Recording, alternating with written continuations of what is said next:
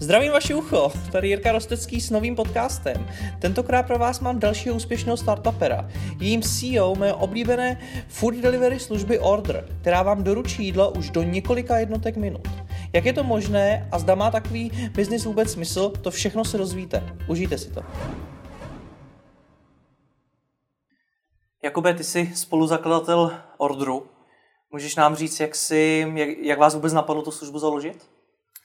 Tak napadlo nás to před zhruba dvěma lety, kdy jsme měli kanceláře na Václavském náměstí a s klukama se STRV, dřív ještě z Like kteří dělají mobilní aplikace, jsme měli dost často hlad a vadilo nám čekat na dovoz jídla hodinu, hodinu a půl a plánovat to, kdy nám to přivezou. Tak jsme přemýšleli, jak by se dalo udělat to, že nám to někdo přiveze vlastně nevím, za pár minut. A to byl vlastně úplně ten první počátek té myšlenky, že bychom vymysleli něco, jako je order. Hmm. Možná můžeš představit pro diváky, co tu firmu vůbec neznají, co to STRV dělá. Čemu se věnuje? STRV je uh, agentura, která vyvíjí aplikace, uh, zejména pro uh, klienty z zahraničí, speciálně v USA. Hmm. Ale nebylo tomu tak vždycky. Dřív tam bylo i spoustu zajímavých projektů v Čechách. Někdo zná třeba Dáme jídlo nebo Slevomat, což byly takový nejznámější aplikace tady v Čechách.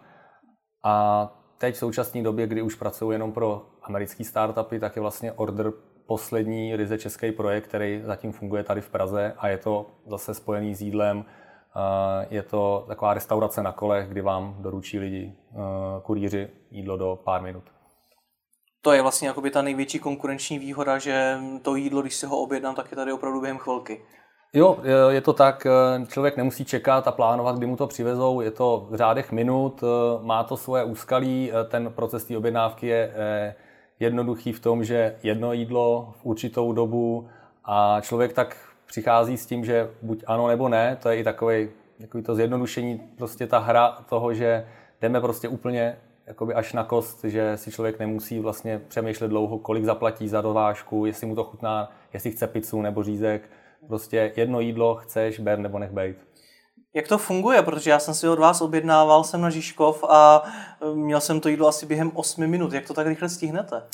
Tak odpadá tam ten proces od doby, kdy uh, třeba přes dáme jídlo, si objednám a jde nějaký request do restaurace, kde vlastně kuchař musí začít to jídlo připravovat, následně zase buď s pomocí vlastního kurýra nebo nějakého smluvního přes dáme jídlo vám to doručit a tady ten celý proces my jsme zjednodušili v tom, že sami si ty jídla uvaříme, není jich x, ale je to prostě jenom jedno jídlo v současné době a ty jídla jsou předem připravený čas, nachystaný po určitých částech Prahy, takže když ty si objednal jídlo na Žižkově, tak tady v té oblasti bylo několik kurýrů, kteří už měli jídla připravené, jenom čekali, komu ho vlastně rozezou. Je to taková příprava na slepo, má to nevýhody v tom, že nemůžeme vidět, kolik lidí si objedná, takže se nám může stát, že nám to hodně zbyde nebo se stane, že vyprodáme.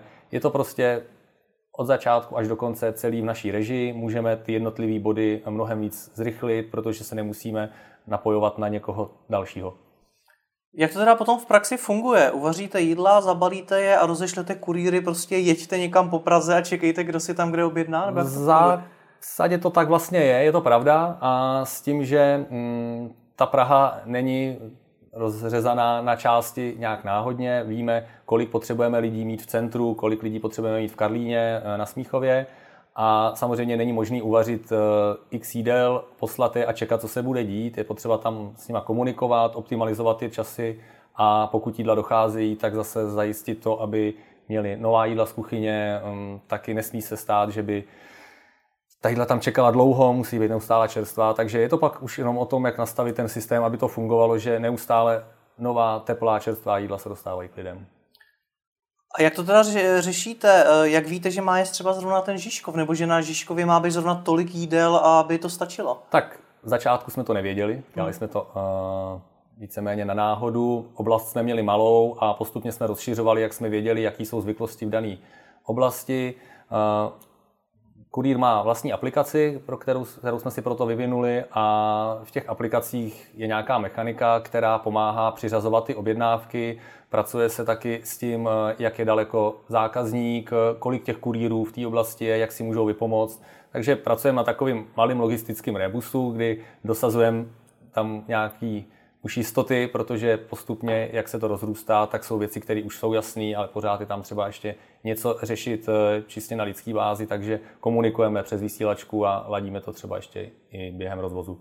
Mm-hmm, takže vám třeba ten kurýr řekne, hele, mě už jídla začínají docházet a vy mu rovnou posíláte dalšího, nebo? Přesně tak, tam už třeba v tomhle tom je to jasně daný, kdy on si vlastně musí říct o uh, jídlo, nebo si ani říkat nemusí, my to vidíme, kolik jídel ještě u sebe má a tam záleží, v jaké oblasti uh, Prahy se nachází. Pokud je blízko uh, kuchyně, tak si může dojet vlastně doplnit tam, pokud ne, máme speciální kurýry, kteří nejezdí k lidem, jezdí jenom mezi kuchyní a kurýry a vlastně dělají jakoby zásobovače, se dá říct. Hmm. Jakou má, jaký, jaký máte rekord, co se týče doručení, kdy, si, kdy jste to doručili, za jakou dobu nejrychleji? Tak rekord je někde kolem 20 vteřin, což je náhoda. Eh, prostě kurýr stál na ulici a někdo si objednal z kanceláře, která byla přímo nad ním, takže poslal zprávu prostě za minutu jsem tady a ten člověk nebyl ani daleko v té kanceláři, byl někde na chodbě, takže se bych dolů a 20 vteřin. A je, ale pak je tam hodně objednávek pod tři minuty, kdy už to eh, je opravdu tak, že pokud ta oblast je dobře zásobená kurírama, tak není problém, aby si to rozhodili tak, že jsou schopní vlastně jezdit mezi těma ulicema cikcak, eh, jak je potřeba, když si lidi objednávají. Kolik tak denně těch objednávek uděláte? Protože vy to teda máte rozdíl na obědy a večeře, tak kolik třeba denně rozve, rozvezete obědu? Hmm, jsme teďka kolem tří, čtyřstovek. Eh, záleží, kdyby jsme dali jídlo, který třeba není úplně populární, můžeme jich prodat 100, když nasadíme jídla, které jsou opravdu eh, trháky, tak eh, tam vlastně jakoby limit není. To je víceméně jenom o tom, kolik my jsme schopní dodat kurýrů a kolik jsme toho schopní připravit, protože nám ta doba rozvozu nestačí. Od doby, co začneme, až po dobu, co skončíme, tak ta poptávka je prostě jakoby stála a víceméně my skončíme prostě o půl druhý s tím, že prostě není, nemáme, došlo, eh, zkuste zase zítra. Takže jakoby limit je tam teďka víceméně spíš daný tím, co jsme my schopni rozvozit. A jak často se vám to třeba stává, že musíte eh, ten rozvoz eh, ukončit dřív, než jste chtěli původně? Eh, stává se nám to častěji, než bychom chtěli. Dřív to bylo párkrát do měsíce, teď to je častější. Je to o tom, že těžko se předpovídá, kolik těch jídel máme uvařit a někdy se může stát, že to se tam přimotají do toho okolností, který je těžší předpovídat, třeba počasí, když prší, tak eh, lidi objednávají víc. Eh, záleží, jestli prší v létě nebo prší v zimě. Když prší v létě, tak je to pro lidi velký problém, protože najednou teď začalo pršet, tak teď si půjdu objednat. Když prší během podzimu nebo zimy, tak to lidi tak nějak jako berou, že to je součást hry, takže prostě s tím počítají. Takže to není takový problém, ale ty výkyvy jsou třeba daný hodně právě počasím a potom my nejsme schopni třeba úplně pružně zareagovat na tu poptávku, ve jsou jídla, které nejdou z hodiny na hodinu přidělat v počtu stakusů třeba. Hmm. To jsou sice velký problémy, ale stejně bych řekl, že jsou to maličkosti oproti tomu úplnému začátku. Protože když si představím, STRV je vývojářská firma, jak je pro vývojářskou firmu těžký rozjet takovýhle biznis, kde řešíš jídlo, ehm, někdo to musí uvařit, někdo to musí rozvést, pak samozřejmě marketing a další věci? Není to těžký, co se týká toho technického zázemí, tak eh, aplikaci, web, nějakou administraci, to jsme byli schopni si udělat sami. Měli jsme zkušenosti z podobných projektů, eh, jak v Čechách, tak v Americe. Takže my jsme poměrně jasně věděli, jak to má vypadat, jak to má fungovat, ale je to jídlo, je to rozvoz, jsou tam části, které nemůžeme a ani jsme nemohli znát, takže to vlastně eh, bylo tak, že od té prvotní myšlenky, že si to všechno zařídíme sami, jsme velice rychle upustili a věděli jsme, že proto budeme potřebovat silný partnery, takže jsme oslovili ty, kdo Praze jsou nějakým způsobem s tou danou věcí úzce spojeni, takže kdo je nejrychlejší a nejlepší kurírní služba v Praze, Messenger. Tak jsme oslovili Messengera, představili jsme jim ten plán, jaký máme, doručovat jídlo do 10 minut. Uh, oni už předtím rozváželi jídlo, dělali třeba pro jídlo teď, nebo i prodáme jídlo, um, prostě smluvní přepravu, uh, co se týká rozvozu z restaurací. A už třeba si měli nějaké zkušenosti negativní, ale když jsme jim řekli, že my to chceme vozit do deseti minut, tak jim to přišlo tak šílený, že řekli, jako jo, jestli to dokážete, u toho chceme být, zkusíme to. Takže pak nám už vlastně scházel jenom třetí článek do té mozaiky a to bylo najít někoho, kdo to bude vařit. Takže jsme oslovili školu vaření Chef Parade s tím, že máme tady takový projekt, chceme, eh, aby oni byli mm, jednou třetinou té skládačky s tím, že nám budou vařit jídla Jim se to taky líbilo, takže jsme vlastně začali jako tři firmy, kdy každý si vlastně uh, řídil to svoje, s tím, že my jako ten, kdo s tím přišel, jsme byli víceméně ten, kdo to celý propojoval a nějakým způsobem vedl k nějakému cíli. Takže kdo vlastně dneska order vlastně? Dneska jsme tam už jenom dvě firmy, je tam Messenger a STRV, mm-hmm. s tím, že my jsme měli původně zvolené takové testovací období, a my jsme nevěděli, jestli to bude fungovat, jestli o to bude zájem, takže jsme vlastně si řekli, zkusíme dva, tři měsíce, po těch dvou, třech měsících to buď zavřem, anebo budeme pokračovat dál. A po těch dvou, třech měsících eh, z toho Chef Parade vystoupili s tím, že mají nějaké svoje jiné projekty, kterým se chtějí věnovat a do toho už dál jít nechtějí, takže pokud máme zájem, můžeme pokračovat jenom ve dvou firmách s tím, že nám pomůžou i nadále tím, že budou připravovat jídlo nebo nám pomůžou s nějakou přípravou, ale už ne jako partner, ale víceméně jako nějaký dodavatel. Hm. Jaký ty začátky byly? V, jaký, v jakém stádiu jste to pustili? Měli jste už všechny ty procesy tak vyladěny jako dneska?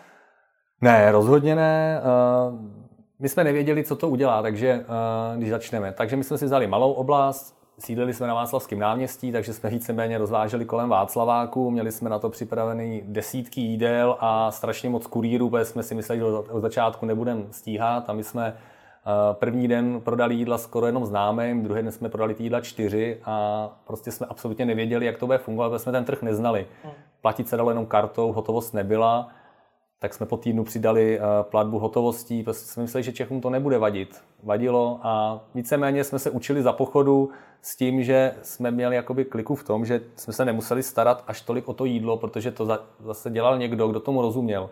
Akorát my jsme museli najít kanály, jak to těm lidem prodat, eh, jak to dovážet, jak komunikovat. A to byly takové věci na pozadí, které zákazník víceméně nemusel znát, jak fungují, protože to bylo všechno v malém, takže my jsme si to nějak odkomunikovali a postupně jsme to vylepšovali.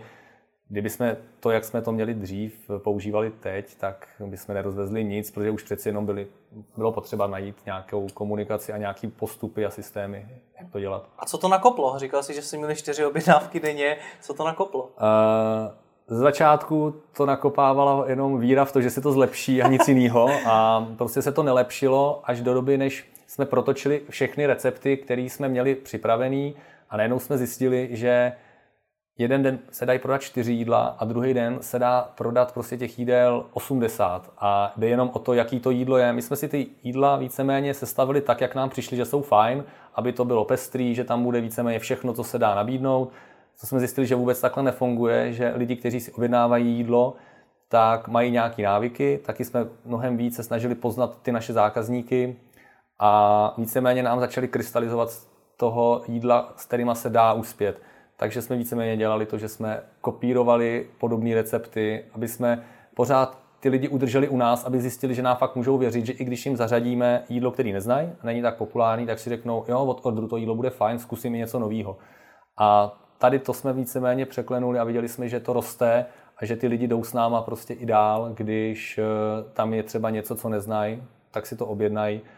A zásadní zlom přišel, když jsme se spojili uh, s naším kamarádem, který má firmu, která radí v oblasti gastronomie a řekl nám, že ty jídla se dají dělat ještě trošku jinak, že můžeme kromě toho, že to jídlo bude dobrý, k tomu jídlu přidat i mnohem víc eh, tím, že budeme eh, přemýšlet víc na tom, z čeho jsme je vařili a propojit jakoby, lidi víc s tou kuchyní, aby to nebyl anonymní prodej, aby to bylo prostě něco, co znám a vím, jak to dělají, aby si prostě lidi neřekli, že to je nějaká restaurace, která nějak vaří. A tady v tenhle ten moment eh, to začalo dávat jakoby smysl, že jsme zjistili, že opravdu nejsme rozvoz jídla, ale spíš jsme taková restaurace na kolech.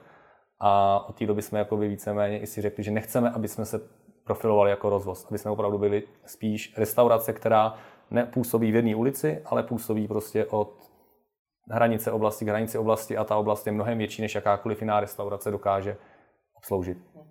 Kolik těch jídel teda točíte? Máte to tak, že jich máte třeba, nevím, 100 předpřipravených a ty postupně opakujete, nebo furt vymýšlíte nová?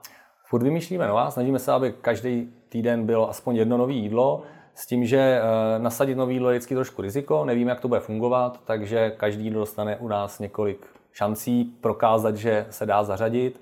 Teďka máme v té nabídce, kterou točíme nějakých 70-80 jídel, s tím, že bychom chtěli být na nějakých 130, 140, víceméně dvojnásobku, aby jsme měli opravdu dost pohodlnou tu volbu, co zařadit. Jsou jídla, které víme, že fungují, tak je zařazujeme na nějaký pravidelný bázi, třeba jednou za měsíc.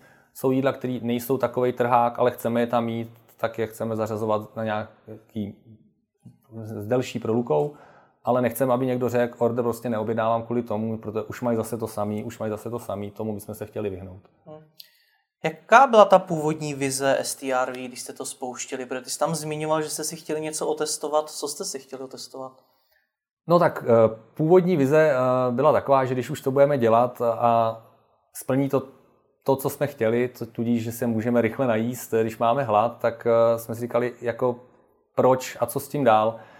My jsme nevěděli, jestli to v Čechách vůbec bude uživit takový projekt. Věděli jsme, že to funguje jinde, že to funguje v Londýně, v Americe, v několika městech a je to úspěšný.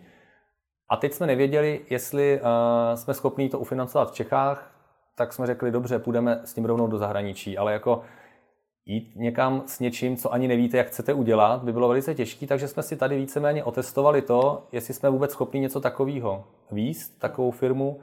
To jsme zjistili, že asi půjde a teďka víceméně to naše testovací období skončilo a teď je na čase se kouknout na to, jestli jsme schopni, dejme tomu, udělat order v Brně, hmm. udělat order v jiném městě, v jakýmkoliv městě. Jsme schopni vzít a ten projekt nabídnout někde dál. Takže to jsou teďka jakoby ty věci, které řešíme. My už víme, že v Praze funguje, hmm. ale teď je na čase se kouknout, jestli s ním můžeme jít i někam jinam. Ale ta původní myšlenka byla jít do Ameriky.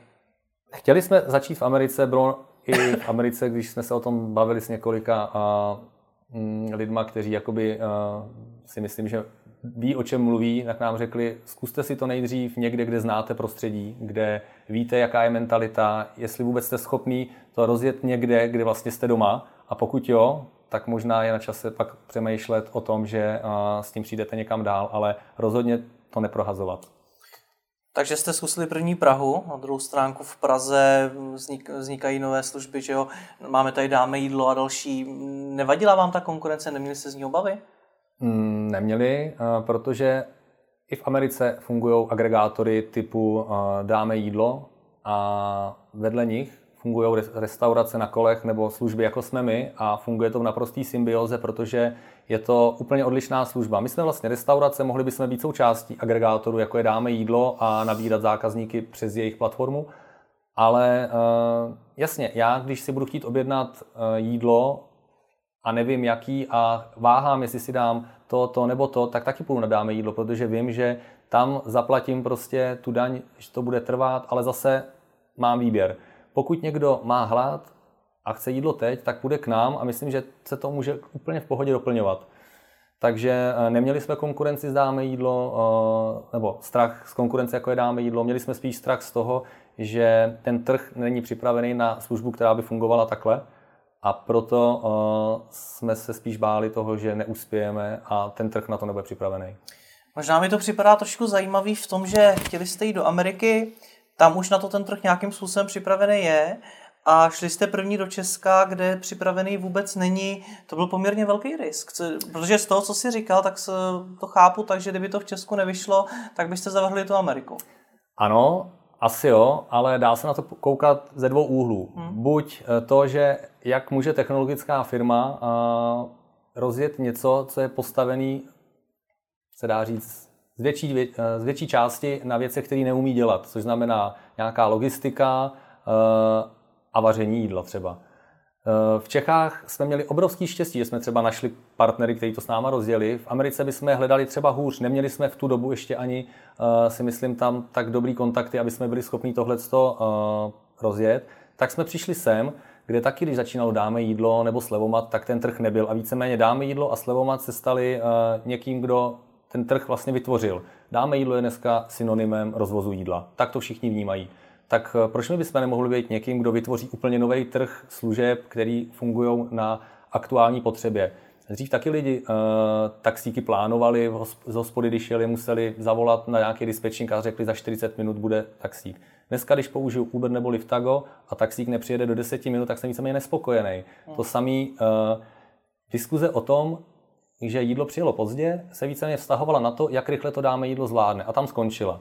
Dneska třeba v Praze ty lidi mají druhou volbu. omezit se na jedno jídlo a neřešit tu rychlost, protože vědí, že prostě my jim tu rychlost garantujeme. A nebo se vrátit zase k tomu, co využívali předtím. Takže my jsme spíš jakoby si říkali, dobře, bude to tady pokus, můžeme ten trh zkusit vytvořit. Kdyby se nám to nepovedlo, já nevím, jak bychom přemýšleli. Jestli bychom řekli, tady to nešlo, tam to půjde, spíš si myslím, že bychom to zavrhli, ale tak nestalo se, tak, tak jdeme dál. Nebo by se to teda povedlo, jakože se to povedlo a kdybyste zůstali u té původní vize, tak byste to v Praze zavřeli a šli byste teda do Ameriky, nebo jak, jak to teda bylo? Uh, myslíš, kdyby jsme neuspěli? Ne, naopak, ne. kdybyste uspěli v Praze, protože si říká, že jste si to první chtěli otestovat mm-hmm. v Praze, tak kdyby se to povedlo, tak byste to teda zavřeli v Praze a šli ne, byste ne, do Ameriky? To, můžu říct, že nikdy neuděláme to, že bychom to v Praze zavřeli, už jenom kvůli tomu, že tak je to na, takové naše dítě a v STR, STR, STR má hodně, nebo víceméně vývojářský tým sedí v Praze a my jsme rádi, že tady máme takovou naší službu, že ji můžeme využívat. Takže my určitě si necháme Prahu i nadále jako něco, co si budeme rádi tady spravovat. Stane se to prostě, mm, já nechci říct jako nějaký pokus tím trhem, ale bude to prostě to naše, odkud to vzniklo a pokud budeme v budoucnu třeba připravovat nějaké novinky, tak bychom je chtěli nejdřív v Praze rozjet a, a postupně dávat třeba dál. Pokud půjdeme do dalších měst, tak chceme těch měst mít víc a Praha bude jedním z nich a jedním z těch, který vlastně byli první a bude nám jakoby asi nejbližší v tom. A co je teď teda, teda ten z hlediska té expanze? Chcete expandovat do jiného českého města nebo chcete opravdu jít do jiného státu? Chcete třeba tu Ameriku? Nebo co je teď vizí? Teď je vizí udělat to, aby jsme mohli říct, že order je připravený po té stránce, až už technologický, tak i hm, marketingový a další na to, aby jsme mohli být schopný to provazat v jakýchkoliv dvou městech. To je jedno, to může být v Brně, to může být eh, ve Vídni, já nevím, to je opravdu fuk. My víme, že tu platformu ještě nemáme na takový úrovni, aby byla replikovatelná. Takže teďka největší snaha je eh, dostat se do fáze, kdy víme, že v Praze jedeme, můžeme obsluhovat tolik jídel, kolik bude poptávka, aby jsme neměli nějaký strop, který nás limituje a zároveň, aby jsme byli připraveni to, co tady budujeme, replikovat někde jinde. A až v tomhle bodě budeme, tak se můžeme bavit o tom, kde by bylo fajn s tím pokračovat. A opravdu je to tak jednoduchý, protože si umím představit, že třeba v jiném státě je úplně jiný trh, jiný, jiný zákazníci, jiná mentalita, jiné podmínky. To, co nastavíte v Praze, přece nemusí fungovat v jiném hmm, městě. Nemyslím si, že by to bylo jak říkáš, tak jednoduchý, že tady něco vymyslíme a budeme to potom uh, mrskat stylem každý měsíc jedno město. uh, spíš si myslím, že důležitý bude najít partnera třeba, který by chtěl od nás koupit něco jako licenci, kdyby to mělo být třeba jako franšíza. Uh-huh. A to je poměrně důležité si říct, jestli chceme jít touhle cestou nebo touhle, už jenom kvůli tomu, jak říkáš. Vybereme si město, tak tam pojedeme, uděláme nějaký průzkum a zjistíme, no tady to prostě nepůjde. Nevíme nic, je to tady tak odlišný, ale třeba bude někdo, kdo řekne, já mám to, to, to a to, a co vy potřebujete, já to klidně budu dělat, tak nedáte mi licenci na order, řekneme, jo, to bude výhodnější třeba, jo, uděláme to tak. To je právě teď něco, co my musíme si velice rychle rozhodnout, aby jsme věděli. Pak mě zajímá, sám si říkal, že třeba v Americe bude těžký najít ty dodavatele, třeba toho Messengera, jako máte v Praze.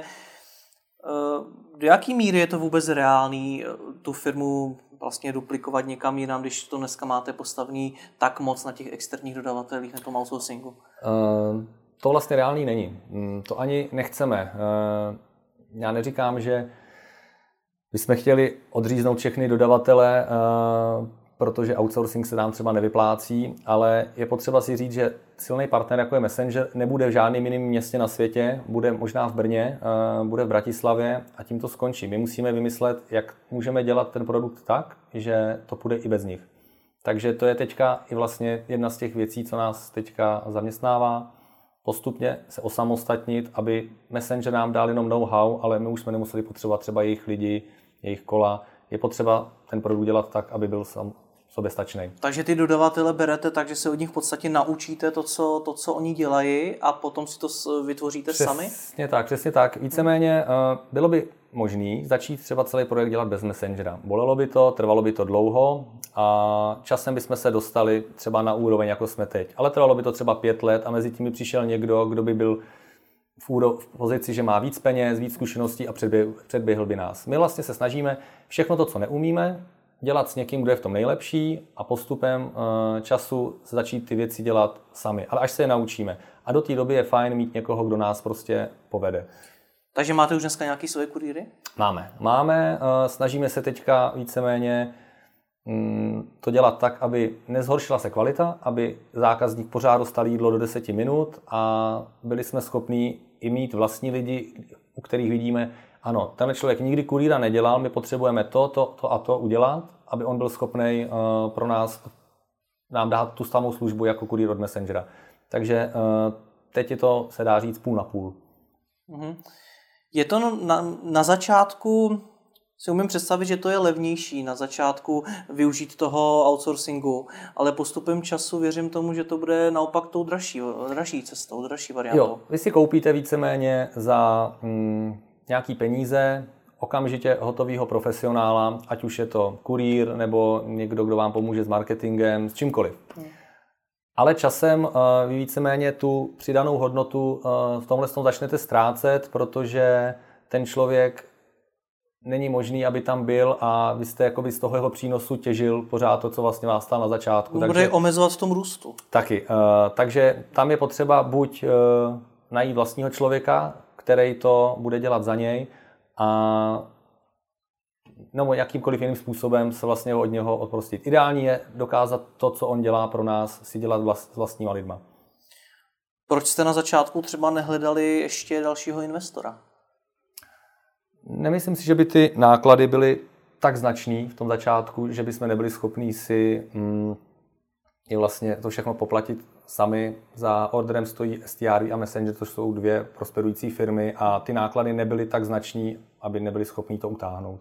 Takže to byla i naše výhoda, že jsme nemuseli hnedka v začátku uh, hledat někoho, kdo by si vzal nějaký share za to, že nám prostě dá peníze.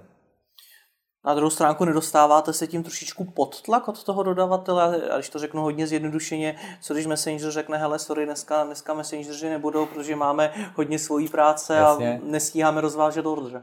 Jako stát se může všechno a naštěstí tady se sešly dvě firmy, které berou order hodně, hodně osobně. Je to pro ně eh, projekt, za kterým stáli od začátku a víceméně pokud by tohle udělali, tak vlastně sami ten svůj projekt víceméně poškodějí, což my víme, že nechtějí, ale může se stát něco zcela nečekaného, že třeba by onemocnělo x kurýrů právě hmm. třeba od Messengera, takže proto jsme i vlastně vzali svoje, aby jsme se dokázali to nahradit.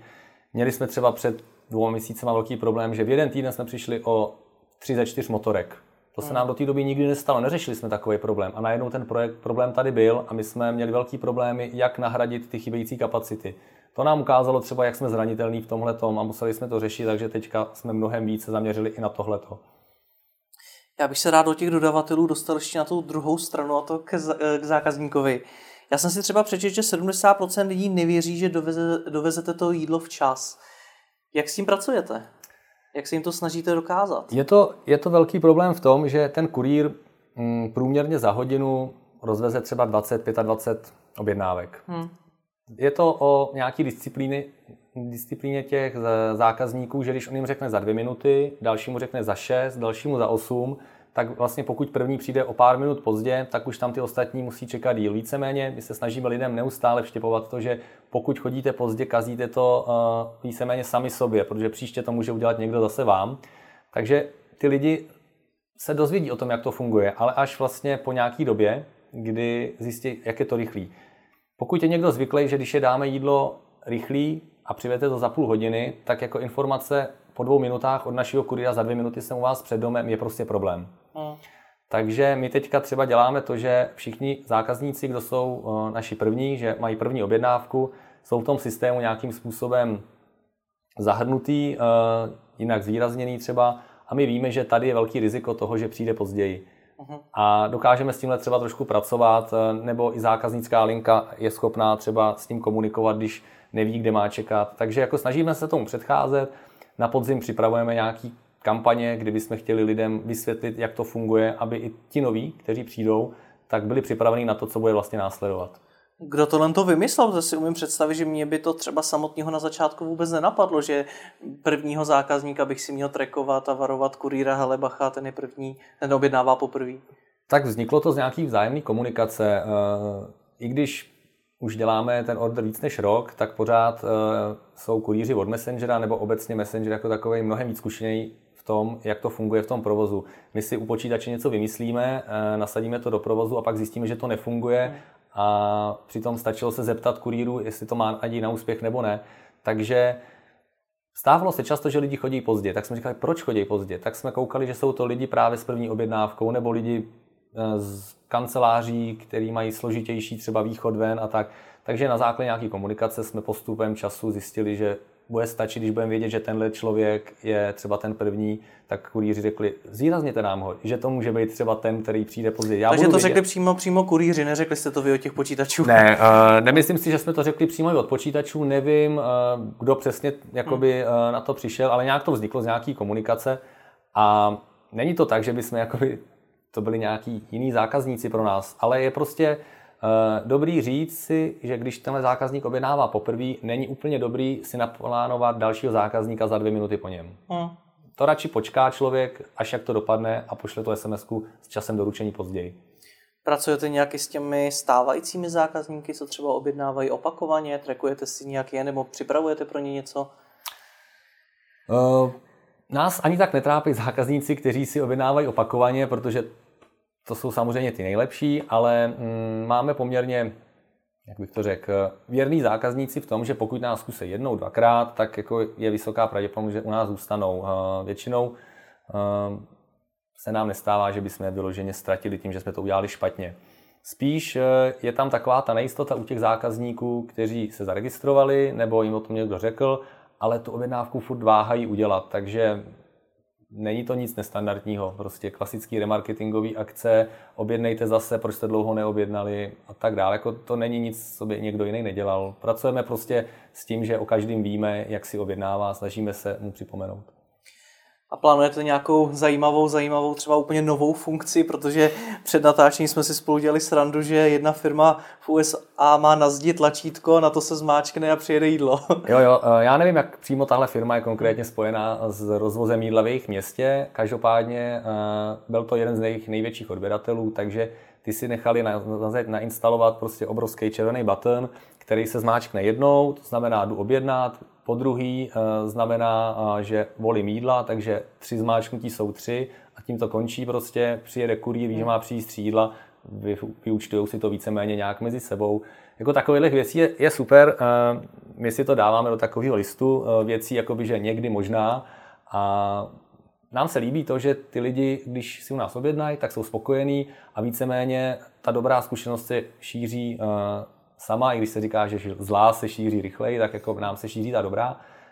Bavilo by nás si prostě hrát s tím, že jim budeme dávat podobné funkce, nějaký, tohle je třeba konkrétní funkce do kanceláře, ale tak můžeme udělat něco, co využije každý, tím, že uděláme nějaký nový tool, třeba pro ještě zjednodušení té objednávky. Jako baví nás sledovat, kdo jakoby k tomu přistupuje různě na světě, protože je zajímavé, že všechny tyhle startupy uh, s rychlým rozvozem jídla víceméně postupují úplně po stejný, eh, po stejný lince, když se koukne člověk, za jak dlouho od doby spuštění začali rozvážet večeře, víc jídel, eh, přišli s mobilními aplikacemi, je to plus minus stejný prostě a jsou firmy, které jsou dál než my a už vlastně víceméně mají ten koncept zajetý, už eh, se zabývají tím, jak to replikovat v jiných městech a už připravují tady takovýhle srandičky pro stávající zákazníky. To je pro vás zase na druhou stránku výhoda, že uvozovkách vidíte trošičku do té budoucnosti, co se asi stane, kam se to asi bude ubírat. Jo, uh, myslím si, že to je velká výhoda a i když si můžu říct, že třeba některé věci jsme třeba udělali rychleji než uh, někdo jiný, hmm. um, tak není to tak, že uh, to tak bude navždycky, že bude těch firm pár, jako ono to bude přibývat, protože ten trh se postupně bude rozrůstat i v jiných městech, v jiných státech, takže si myslím, že pořád bude jakoby kde brát tu inspiraci. Chce to prostě nekoukat jenom na to, co je tady v Praze, eh, co děláme tady, ale mít to nějak jakoby o tom přehled.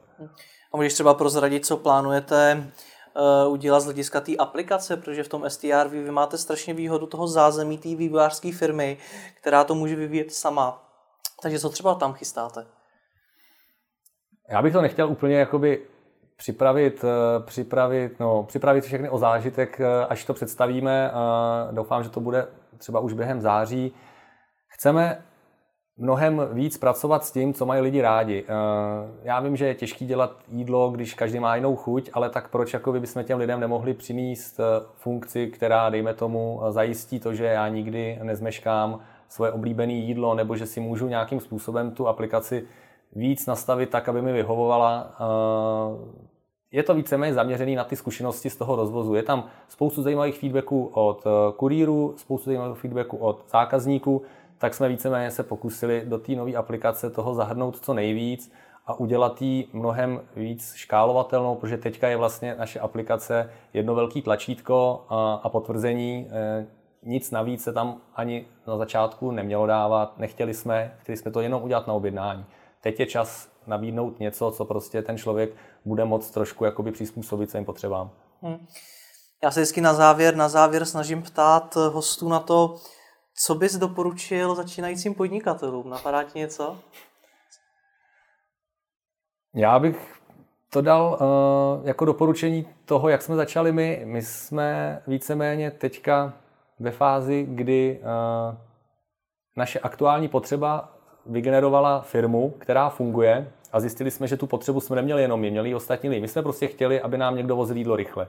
Tak jsme si řekli, že to uděláme, protože nám přišlo, že to má smysl. Smysl to mělo, i další lidi si začali objednávat. A když se kouknu na to, jakoby, jak dneska to funguje, tak spoustu uh, úspěšných firm vzniká jenom z nějaký potřeby toho, co potřeboval ten člověk a není to o tom, že já teď musím vymyslet uh, druhý Facebook nebo nějaký druhý věci, prostě, které už existují. Vždycky to většinou bývá vymyšlený, ale i taková jakoby základní věc jako doručení jídla se dá udělat stylem, tohle mě funguje, tak šlo by tam ještě ořezat nějaký funkce. My jsme vlastně sebrali všem zákazníkům dáme jídla, jakýkoliv pravomoce to ovlivnit. My jsme jim řekli, nesmí, nesmíte si vybrat, jaký budete chtít jíst jídlo. Nesmíte si vybrat, kdy si ho můžete objednat, prostě si objednáte jenom v tenhle čas a víceméně jsme si je přesně nasměrovali tam, kde jsme je chtěli mít a jako za tadyhle tu uh, naší um, autoritu jsme jim dali výhodu v tom, že to bude extrémně rychlý a funguje to. Takže spíš bych to viděl v tom, že eh, dají se zlepšovat věci, které už fungují, ale jenom v případě, že eh, to nebude násilný kopírování něčeho, co už někde je. Musí se to vzít opravdu nějak chytře. A když, mi, když teda si uvědomím nějakou tu svoji potřebu a dostanu ten nápad, jak ji vyřešit, jak mám zjistit, že, že to vůbec má potenciál? Protože hodně super nápadů zanikne. Jasně. Uh, ono je hrozně těžký se samozřejmě ptát kamarádů, protože eh, když půjdu za kamarádem a řeknu, vymyslel jsem tohleto, uh, co si o tom myslíš, on se mě zeptá na 150 věcí, já mu na všechny odpovím, protože jsem to vymyslel, tak řekne, jo, to je super, ale kdo dostane to štěstí se pobavit s zakladatelem nebo s tím, kdo něco vymyslel, aby mu zodpověděl všechny otázky. Je bylo pro nás hrozně důležité, že jsme eh, nechtěli ten order udělat ve velkým. Prostě jsme řekli OK, takže to neuděláme eh, ve velkém americkém městě, uděláme to v Praze a uděláme to od muzea po Staromák. A přišlo nám to, jakoby, že to je strašný jakoby, eh, skok dolů, jako, že to je plná škoda. Ale zase na druhou stranu, jakoby, co, nás to, co nás to stálo, jo? tak udělali jsme si aplikaci, udělali jsme si web, víceméně jako firma, která dělá apky, tak to pro nás byla nějaká interní práce, kterou udělal člověk třeba, který měl volno. Messenger nám dal pár kol, šéf Perit uvařilo nějaký jídlo. Každý do toho dal to, co vlastně dělal, bylo ten taková odnož jejich biznisu. A víceméně jsme si to zkusili na malý hrstce lidí, kteří hmm. nebyli naši kámoši prostě. Kolem toho Václaváku jsme jako znali pár firm, ale ne moc. Takže těma postupnýma krůčkama jsme to víceméně začali nabalovat, čímž člověk víceméně eliminuje to riziko, že prostě do toho pošle strašně moc peněz a síly a pak zjistí, že to nedělá pro, pro nikoho, protože to nikdo neví. Takže klasický přístup po malých krůčcích od začátku, eh, od malého k většímu a zjišťovat, jestli to má cenu nebo ne. My, kdybychom nebyli schopni prodat na Václaváku ani 20 jídel, tak bychom zjistili, že to asi fakt cenu nemá, když to vlastně pak ani kamarádi nebyli schopni utáhnout. Jasný, že každý si neobjedná každý den. Tak já jsem zvědavý, kam to dotáhnete a těším se, až budu mít v kanclu velký tlačítko na zdi. díky za rozhovor. Jo, díky za pozvání.